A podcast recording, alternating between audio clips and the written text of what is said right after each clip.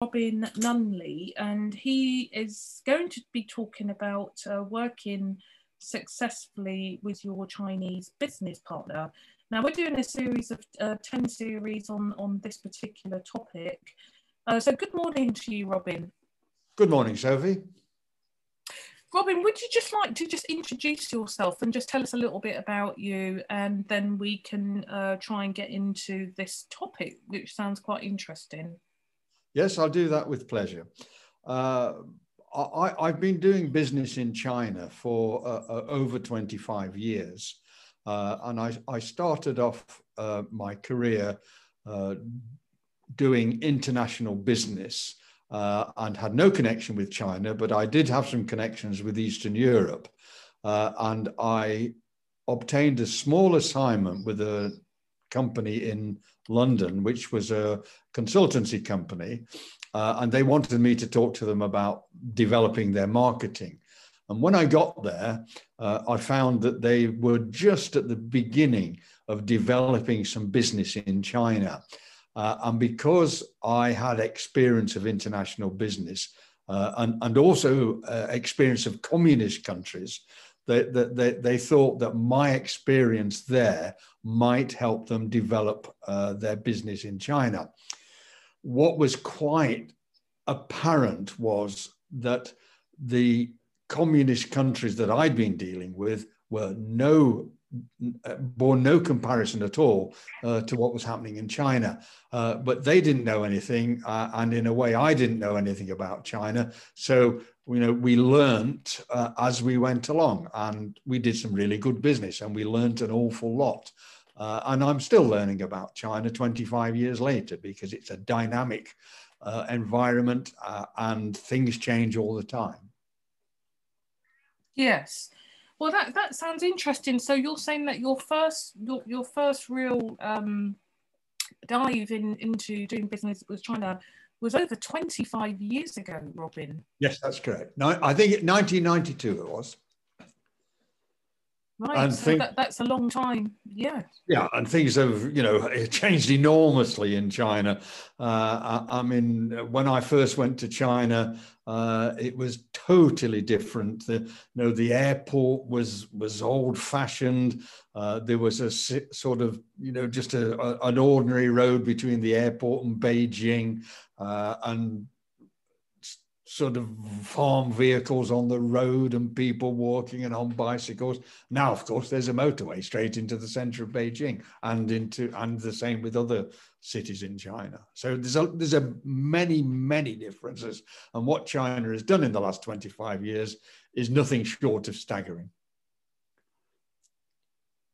Yes, so um, I really just really wanted to um, move move on then really. Um, you know, our, our, what we're going to really be talking about today is working successfully with your Chinese business partner. Um, how how does how does anybody actually do that, Robin? Well, uh, first of all, of course, you've got to have a partner, uh, uh, and the, if you are new to China, uh, then you've got to find out where your potential customers are. When I talk about partners, I'm really talking about customers or business partners or joint venture partners or things like that. So you need to do some market research uh, as to what is the what are the opportunities for your company in China. Uh, and the obvious way to do this in, initially is, is on the internet. Uh, and there's a lot more information available now uh, than there was when I uh, first started working with China, when in fact there was no information available. And you might see, for example, one article per month uh, about China in the Financial Times, whereas now I would make a bet that almost every newspaper uh, of note uh, has some article about China virtually every day. So it's easy, much easier to get information, but it's it, it still can be quite difficult trying to get specific company information. Absolutely. I mean, I think what really fascinates me, Robin, is um, you know your journey um, of of doing in business in China for over twenty five years.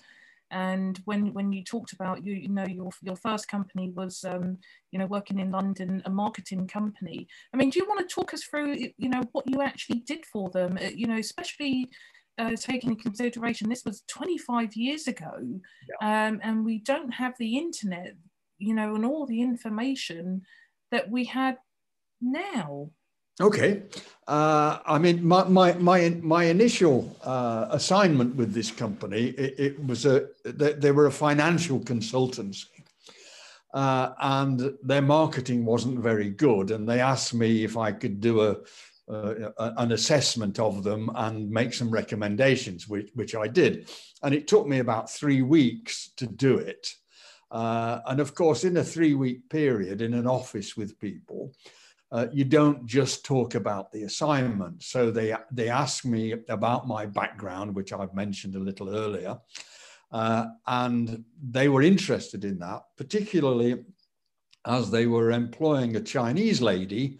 Uh, I think she'd only been working there uh, uh, two or three weeks when I actually went there. And they, they asked me to work with her. Uh, and we went to China. We made my, uh, we made a visit to China, and I remember it very well. It was in December 1992, uh, and uh, there are all sorts of things I remember. The, the, one thing I can't forget is just how cold it was in China, uh, and especially as we went right up into the north into Harbin. Now, know, this lady uh, was not experienced in, in China as uh, in China business, uh, but she was very well connected. Her, her grandfather had been an old revolutionary. Uh, and uh, I remember the first day I spent in China, in the afternoon, I went to a wedding, which was an interesting experience. And in the evening, I, I had dinner with the Minister of Energy. So that shows how you know how well connected they were, and, and connections are extremely important in China.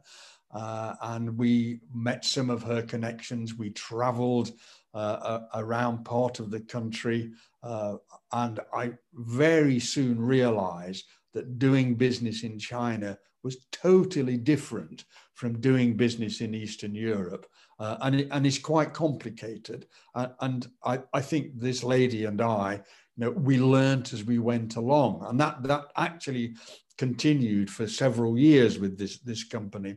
Uh, that we nobody knew anything at that time, Sophie. Uh, you know, and we were, I think we were fairly smart. I like to think so, at least.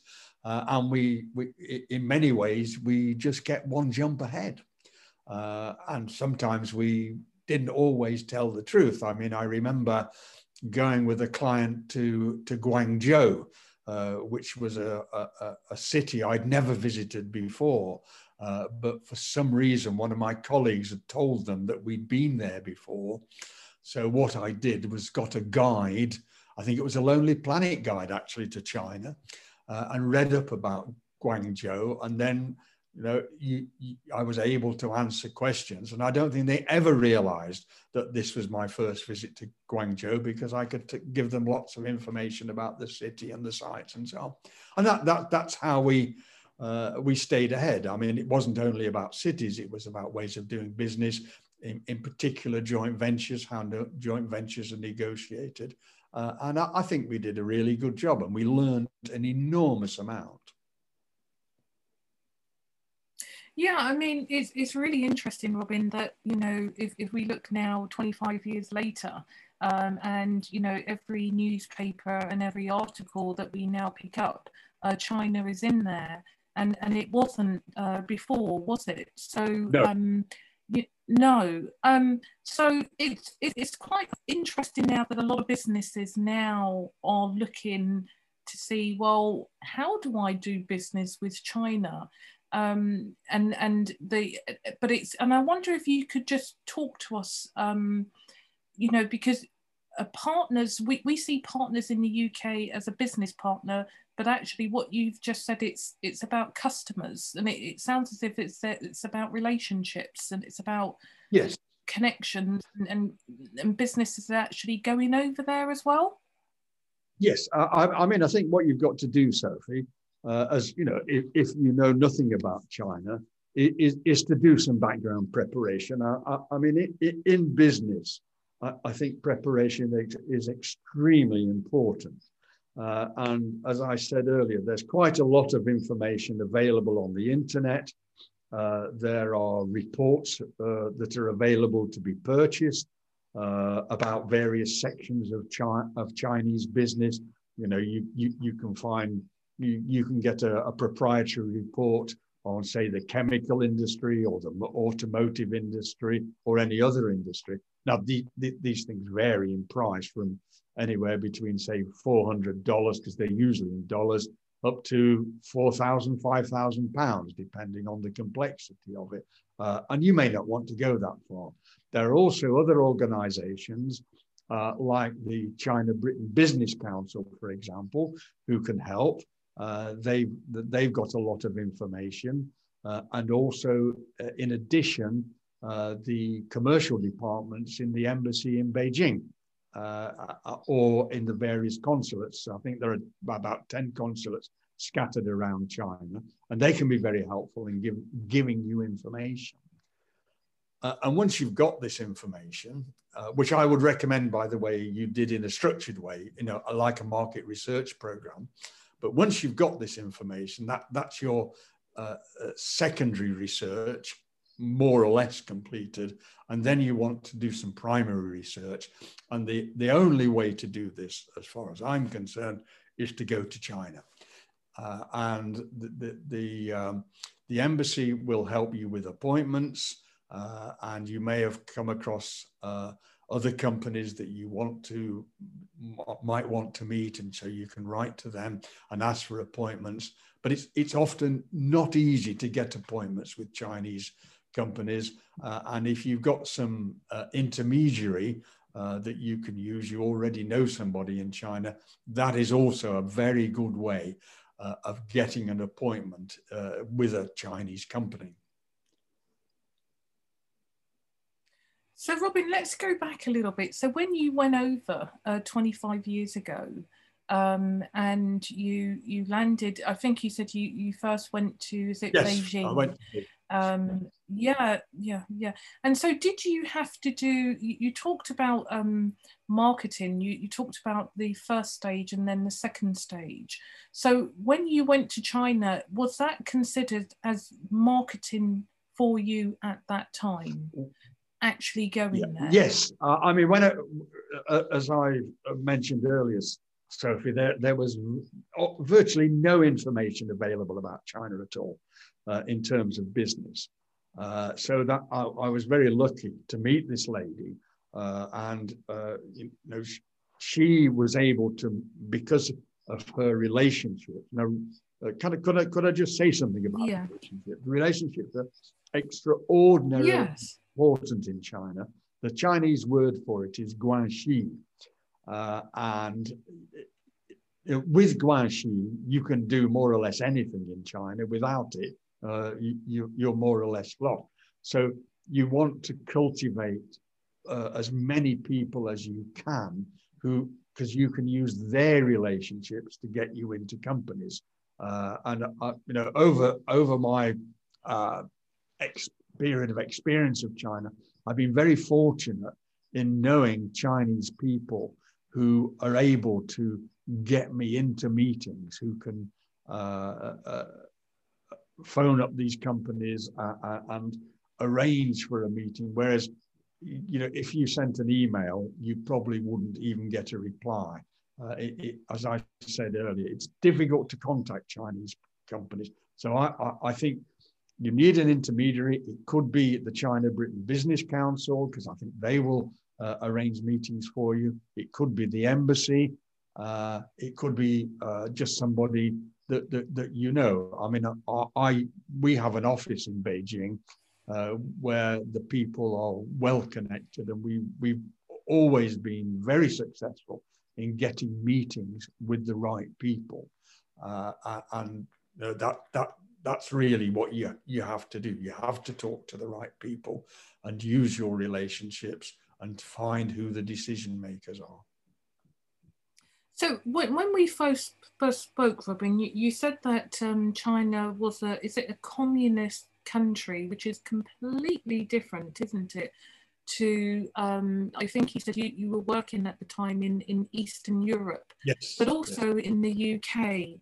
I mean, could you just talk a little bit about the, the you know the main differences between East and West in the business concept, you know, in terms of doing business? Yes, uh, the, the, the, the, the main difference, Sophie, is that the government plays a huge part in all businesses in China. Uh, you know, be they uh, state-owned enterprises uh, or private businesses. You know, with, without good government connections, a Chinese business would not be able to exist. Uh, and, and these these connections, you know, they get you business, they get you bank loans, uh, they get you staff, and so on. It, it, it's Ch Ch China is a, a, a place where relationships are very important and where the where you have to have re relationships with the government uh, and and uh, and the government people are very good. You know, I, have I've been uh, quite impressed by the people that I've met, and we've you know we've had. Uh, uh, meetings with the, the Ministry Ministry of Commerce, the Ministry of State, State Security, uh, the Ministries of Machine Industry, and so on. and it's all it's is it is always important to take government into account. One of the things you want to talk to the ministries, for example, uh, is to find out what uh, the, the plans are. Remember, because it's a, a, communist state, uh, the, the economy is planned. And most people, I think, who've dealt with China have learned about five-year plans. And you can, you can download the five-year plan nowadays uh, from the uh, internet, but it does not give you enough information. And you really want to know the specific plans that they have for your industry uh, in detail. And that's why it is good to talk to the, to, to, to the government. And also they may recommend companies uh, to you that, that you might work with you need to exercise some caution there because what you don't want to do is, is that for them to recommend a company very heavily uh, and in uh, when you do your due diligence on this company it's not what you want. And then you you know you don't want to upset the ministry uh, because then you will cause them uh, to lose face uh, uh, but you don't don't want to do a deal with this particular company so, so you need to have some circumspection uh, with the with the government when you deal deal with it, and don't. I, for example, if they say, "Oh well, you should do a deal with such and such a company," you'd, I would say, "Well, yeah, we'll we'll we'll, we'll have a look at them." On the other hand, sometimes it does yes. happen. You, you have to do a deal with this company, and you have to make the best of it. So you, talked about um, losing face. Um, what do you mean by losing face? Right. Uh, let me take a step back. There are three important things in China. Uh, one is power, one is money, and the third one is face.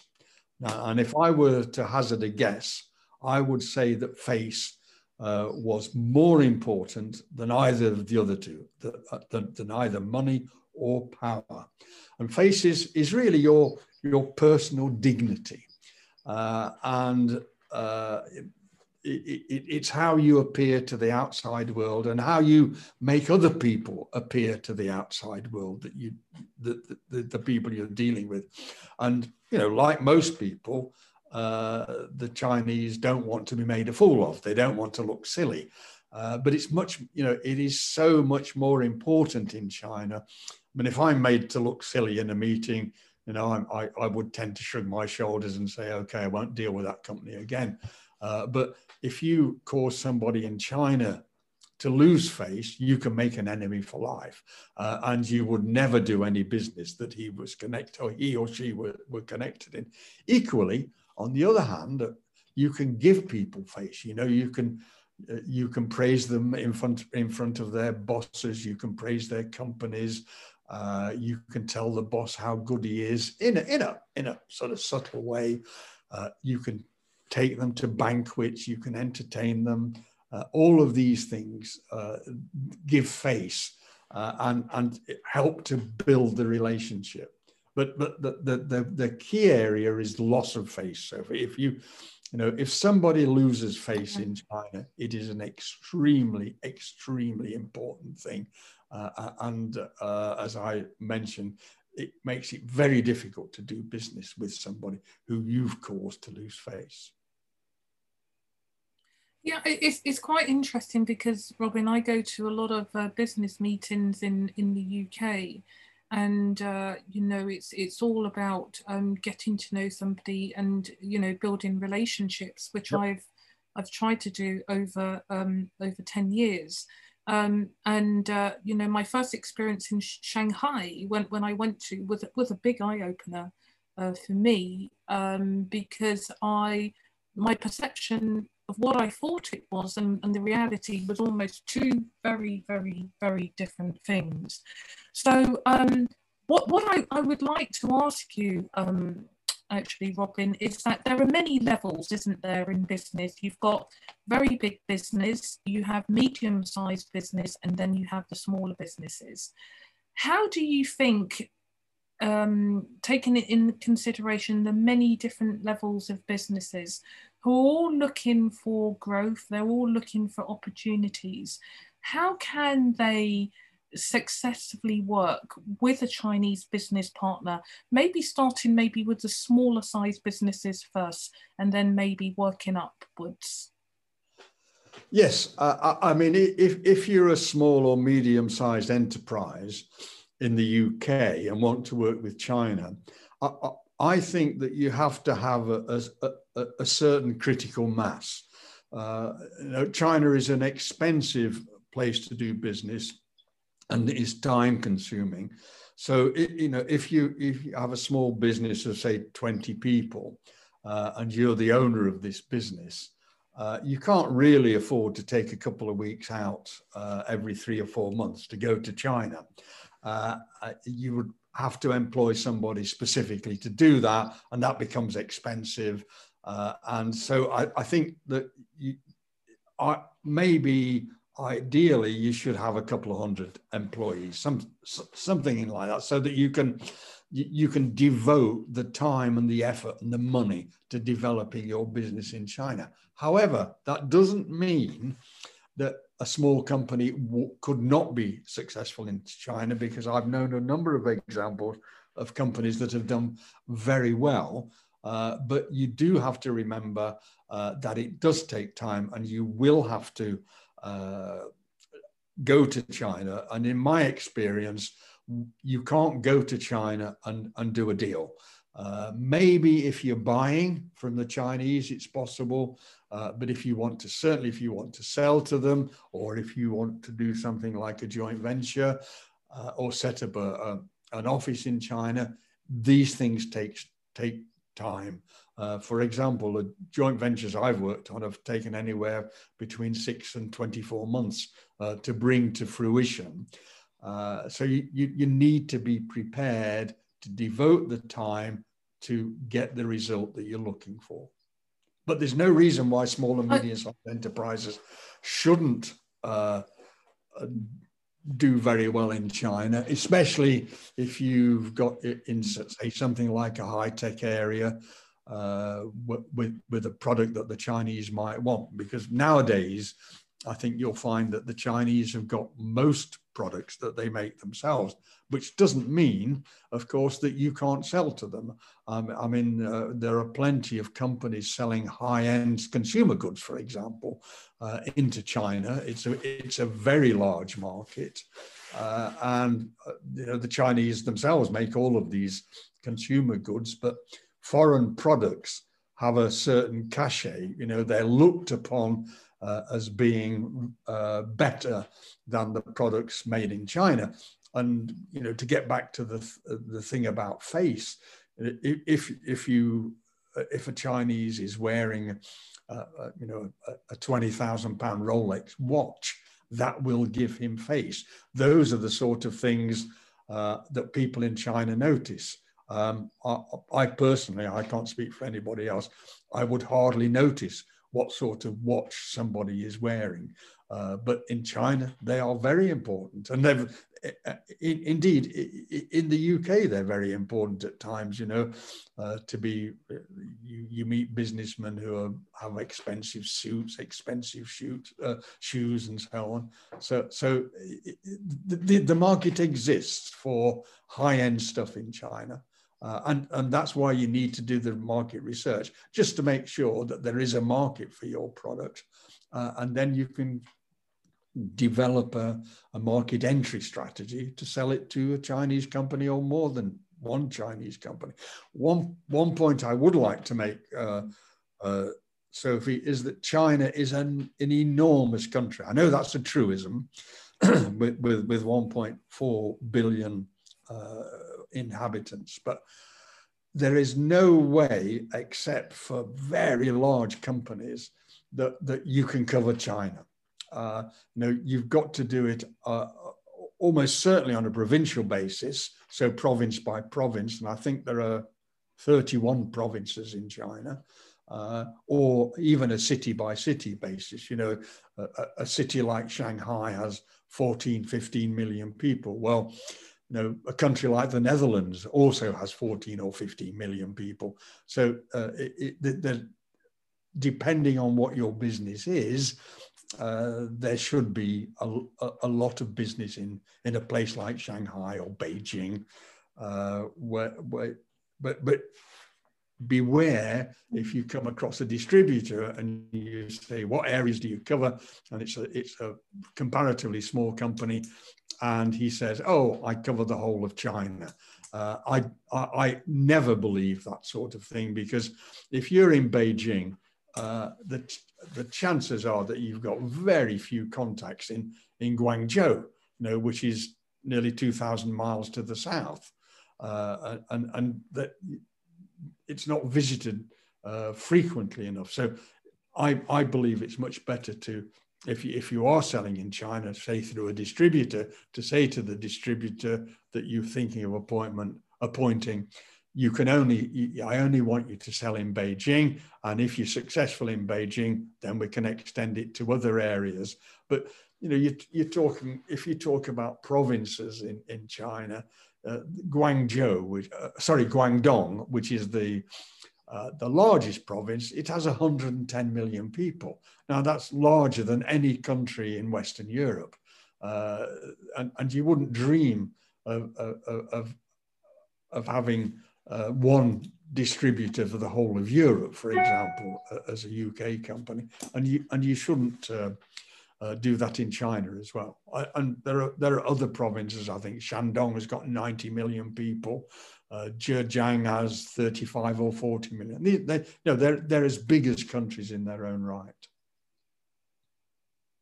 I am so glad, Robin, that you've said that because I've, I've started to see um, many uh, marketing products saying, uh, um, you know, get your business over to China. It, you know, we can, it can happen kind of like within five minutes.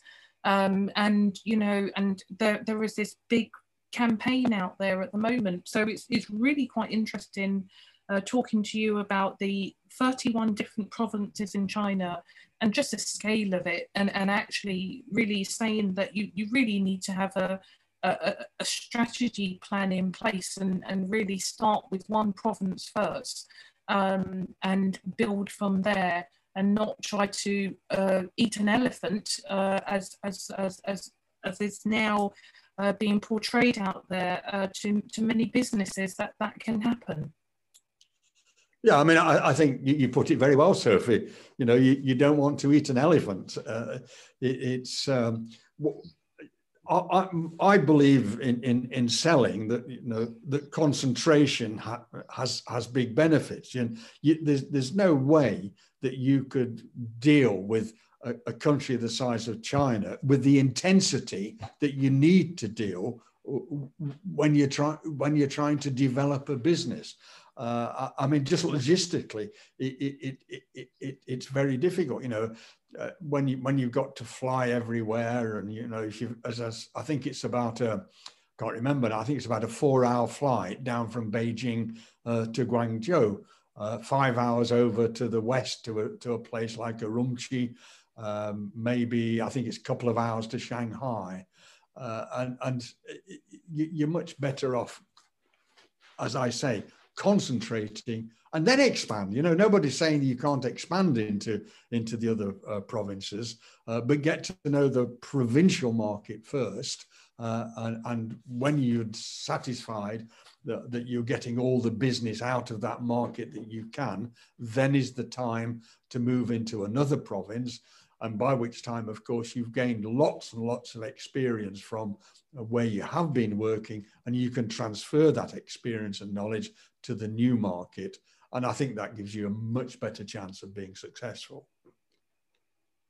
Yeah, it, so it sounds as if that a strategy plan would have to be in place first before you even go to China. You know, you've really got to do that um, that research right at the very beginning because it sounds as if Robin, that if you don't, it can be a very expensive uh, exercise and futile at times, uh, of course, if you don't do the research. Uh, I mean, my favored approach is to do some market research, to do some desk research, Sophie. Uh, so that is, you know. Uh, trade publications, uh, reports, the internet, and so on. So, so at least then you've got some knowledge and you can develop a, a, a sort of thesis about the market, what you think it might be like then this, that's the secondary research. Then the next stage, I think, is to go to China to do some primary research to test this thesis. Uh, and the big advantage of doing that it, it, for me is that to test the thesis, you've got to go and visit potential customers. So the, you're not only doing your market research, you're doing uh, you're meeting customers as well.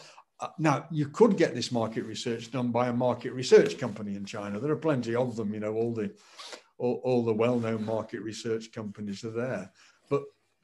The, my experience is that you're better off doing your research yourself with, with some assistance from you know, somebody who knows China and somebody who speaks Chinese and so on.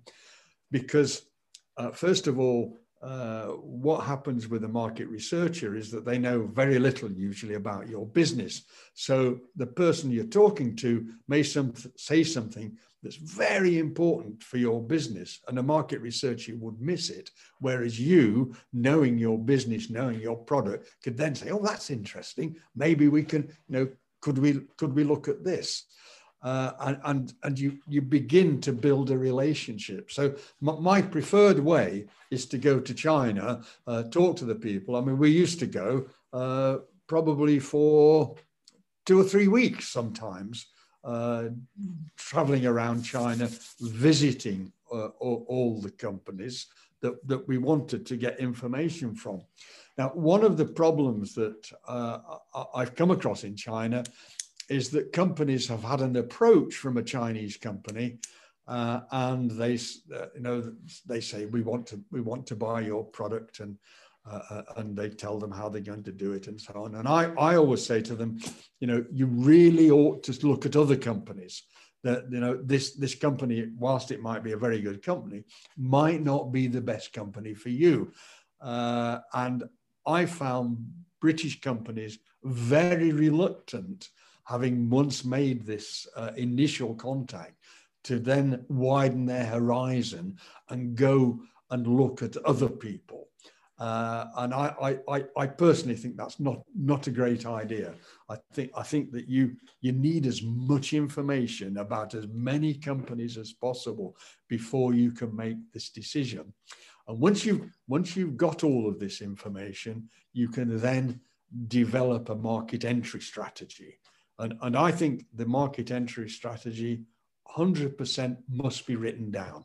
You know, it should not be in the head of somebody uh, and uh, he said, well, I know how to do it or, or whatever. It should be written down. People should know what you're trying, trying to achieve. Now, I fully accept that a market entry strategy into a new market is a dynamic document.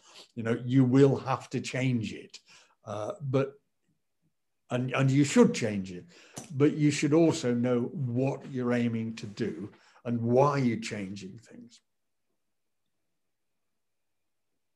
Yeah, it, it, it is it is really interesting um, talking to you, Robin, because um, you know, for me, it sounds as if working to be successful um, with any Chinese business partner, you, you almost have to go right back to basics, isn't it? It has to go right to the very beginning of just forming a relationship with that uh, person, that customer, that business, um, finding out what they need, what what their wants are, finding out if there's uh, compatibility, finding out if if they also want to grow. I mean, I mean the, the, the questions are endless, isn't it? That yeah. Uh, yeah. yeah. I mean, the, in many ways, Sophie. Of course, these are these are general questions about developing businesses in new markets. You know, uh, if you go into a new market blind, then uh, you're going to get shafted. Really, I mean, uh, the, the, the example I often give to people is that you know if if if you go say say you're selling a product and you go to the distributor and you've not done any market research, and the dis- distributor says, well, you know uh, you, your price is a hundred pounds, but you couldn't sell it in China for that sort of money. You know, it'd have to be the absolute maximum 50 pounds per item or something like that. Now, if you haven't done any market research, you don't know whether that statement is true or not. You know, I mean, uh, uh he he might be saying to you, uh, that, that it's 50 pounds, knowing very well that he can sell it for 200 pounds, not, not, not, not 100 pounds. And all the money goes to him. And, and that has happened a lot in China where people really did not know the value of their products in the Chinese market or in the Western market when they were importing from China.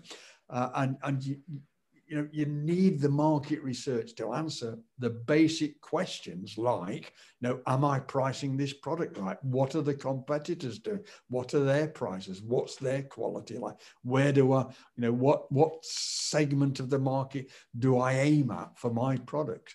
Uh, because you know a foreign product certainly has a, be- a, a, a better sort of cachet, as it were, uh, than a Chinese made product. They, they, the, the, there's a sort of hierarchy. Uh, what, say you were buying a machine, uh, the best machines are made in Europe or, or America or Japan.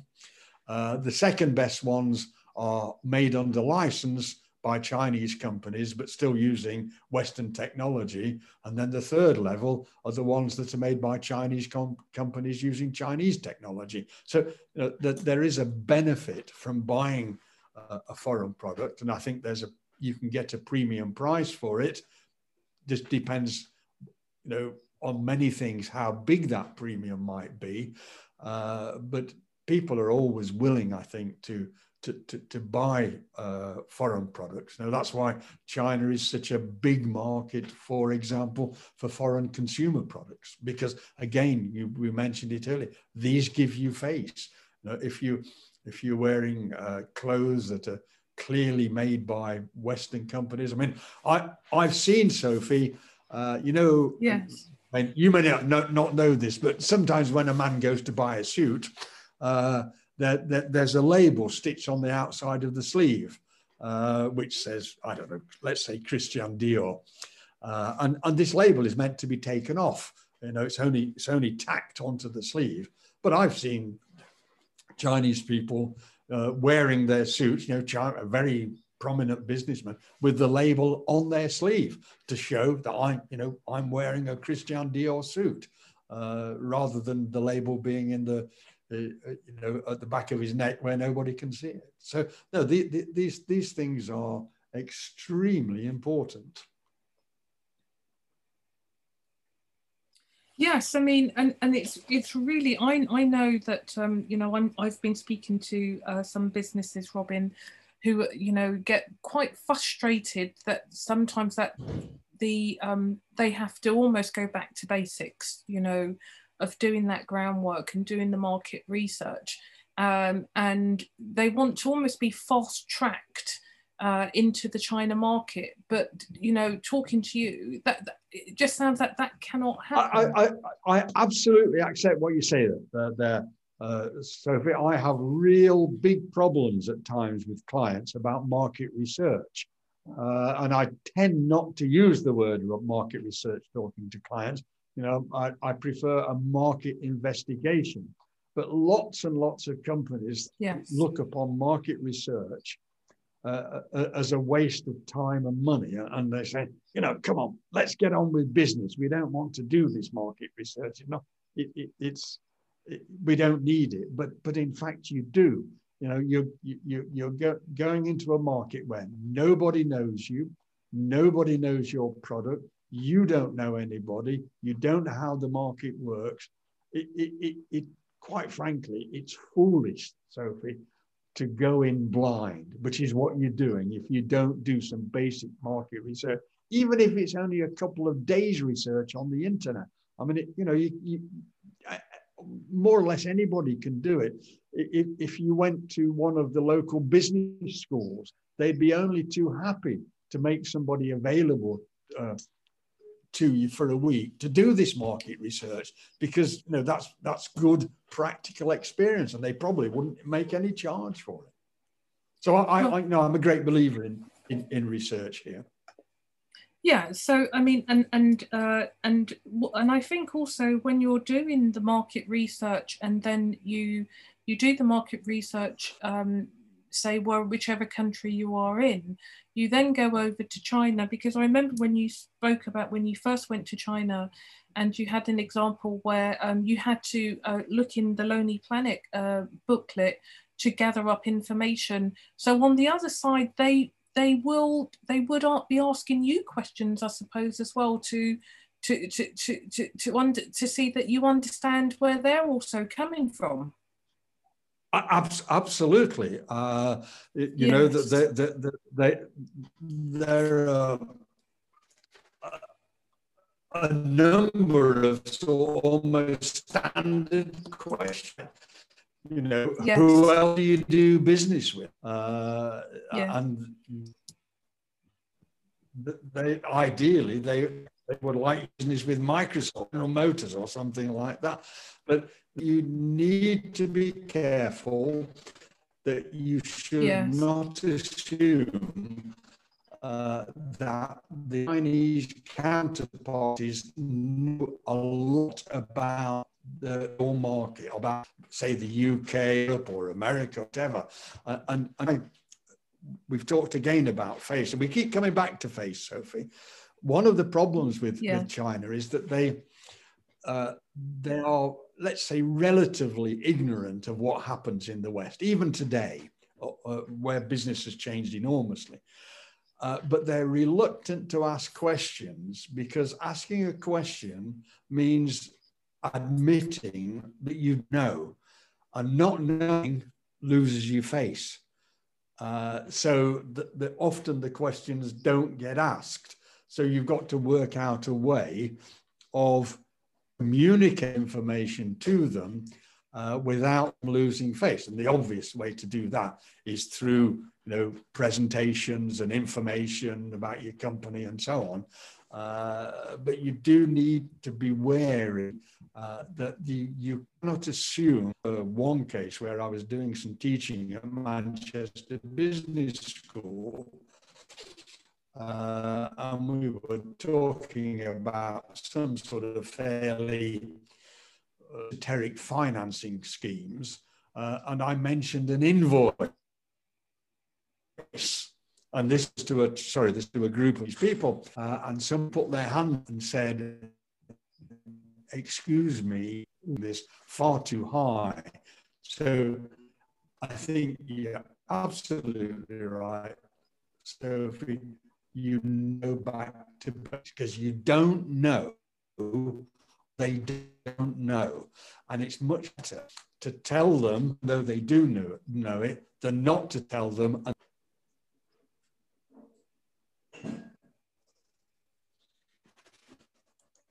Yeah. So, so what you're saying, Robin, it's not to assume anything. So a lot of times we go in uh, assuming that our, our partner our potential partner knows what we're talking about, but actually they might not. I think that's true. I think that's uh, that's true. What you know, it's the old story. Sophie, what is an ex? The definition of an expert. An expert is is somebody who knows more than you do, uh, and uh, you know you may know nothing, uh, uh and he's uh, the, the other guy didn't know a great deal, but he he knows more than you. I mean, I can remember some very complicated scientific instruments uh, uh, to steelworks in Eastern Europe. Uh, and I was one of the guys I dealt with was had a PhD in chemistry. Uh, and one day he said to me, Robin, you know, where did you learn all your chemistry? And I said, uh, I don't know any chemistry. He said, Oh, yes, you do. He said, You know, PhD in chemistry, me things I don't know. But you know, what it was was that I'd learned these things about the product, but I had nothing, you know, had no real idea of, of the chemical principles behind it. And, and I think that's what happens, uh, Sophie. You know, people think that you, we think that people know more than they really do. And that, that is, it's much better uh, to start from pause. And, and in the end, they say, look, Robin, I, I know this uh, that's fine. Uh, but the things that, that, that people don't know. I mean, it's your product, you know. Why should they know things about your product? Why should they know things about uh, uh, your market? They know their own products and their own market, but even then, maybe not as well as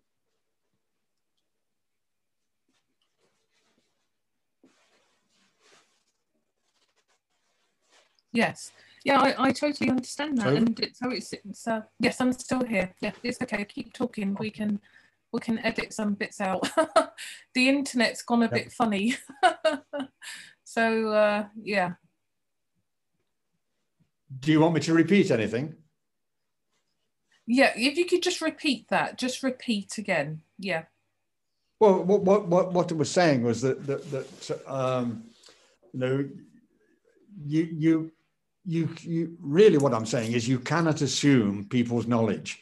Uh, at the very least, you've got to test that they've got that knowledge uh, and uh, and start off from first principles. And then if they say to you, well, you know, we know that, uh, then then you can go on to on, on to some to something else. But uh, it's it, in my experience, it's very rare uh, that people say, oh, we already know that. Because if you're in a meeting anyway, Sophie, in China, it's not going to be yeah. a one to one meeting with somebody. There's, there, there, can be as many as I've been in meetings with 30 people. Uh, you know, some of whom you have no idea who they are, and some of them are maybe a lot more important than the person you're, you're speaking to. So you can't assume a level of knowledge with, with, with say, let's say half a dozen people, because each one will have a different le uh, level of knowledge, and therefore the only starting point would be from first principles. Yeah, I mean, I, I have been in many meetings, Robin, where uh, somebody has been talking, uh, and obviously, I the more specialised they get, uh, they are. Um, that there was there was a, a, lot of language I, I totally don't understand, and and again, it's it's through just sheer embarrassment or you know thinking that I should know that I don't raise my hand up and say, well, actually, you know, I want to stop you full flow because I, I don't understand what you're talking about.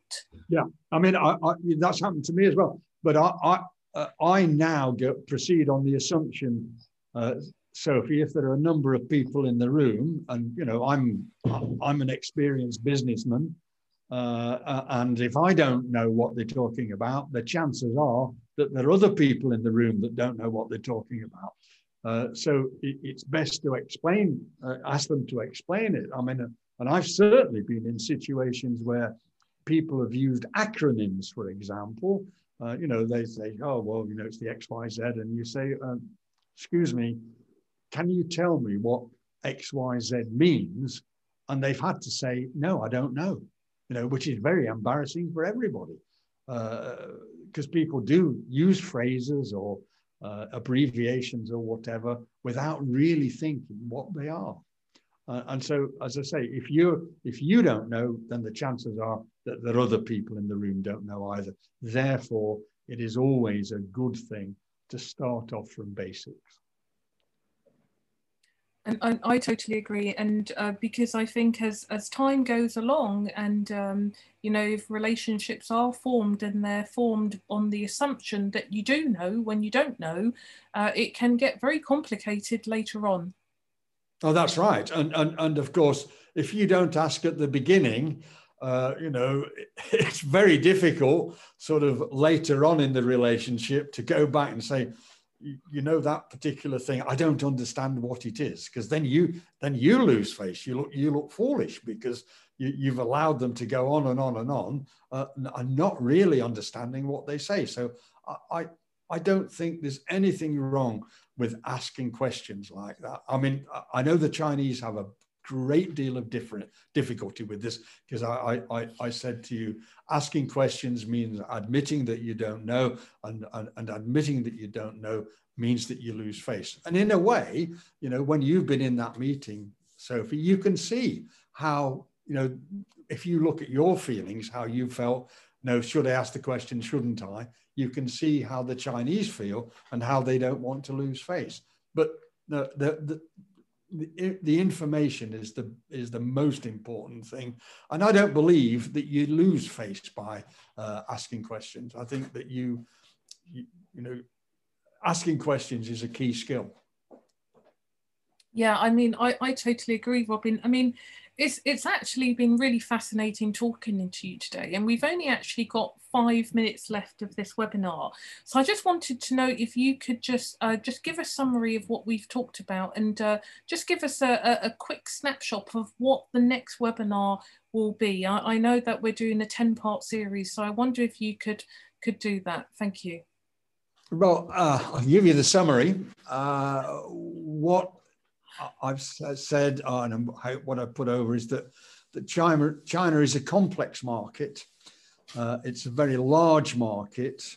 Uh, and you need, before you actually make decisions about your business, you need to know what is happening in the market. And the only way you can do that is by doing some background research uh, some market, market or marketing research. And the first place to start is uh, doing secondary research, that is looking on the internet, uh, trade publications, books. There are plenty of good books on how to do business in China. Uh, and once you've got done that research, you can then do prepare a draft uh, market entry strategy. And then I would go to China and I would test my assumptions that I've made in that market entry strategy by talking to other companies, doing d- direct primary research in China, uh, and seeing whether my assumptions were correct and where they weren't correct. Uh, I will change them, and almost certainly new information will come to light from your primary research, and you would include that in your market entry strategy as well. You also might find either that your market entry strategy is not ambitious enough, or it might be too ambitious. Another point uh, that I would like to make is that, that China is a very large market, uh, and you should start small you should start maybe with a city or maximum a province uh, before uh, going uh, trying to cover the whole of China because it, it, it is just Im- impossible. Uh, uh, you know, you, you you wouldn't be able as an individual, for example, you wouldn't be able to cover Europe, the, the European Union. uh, and, and China is three times the size of the European Union. So you need to concentrate. Now, everybody has finite uh, resources, and you need to concentrate these resources where your market research tells you that they will do best. I,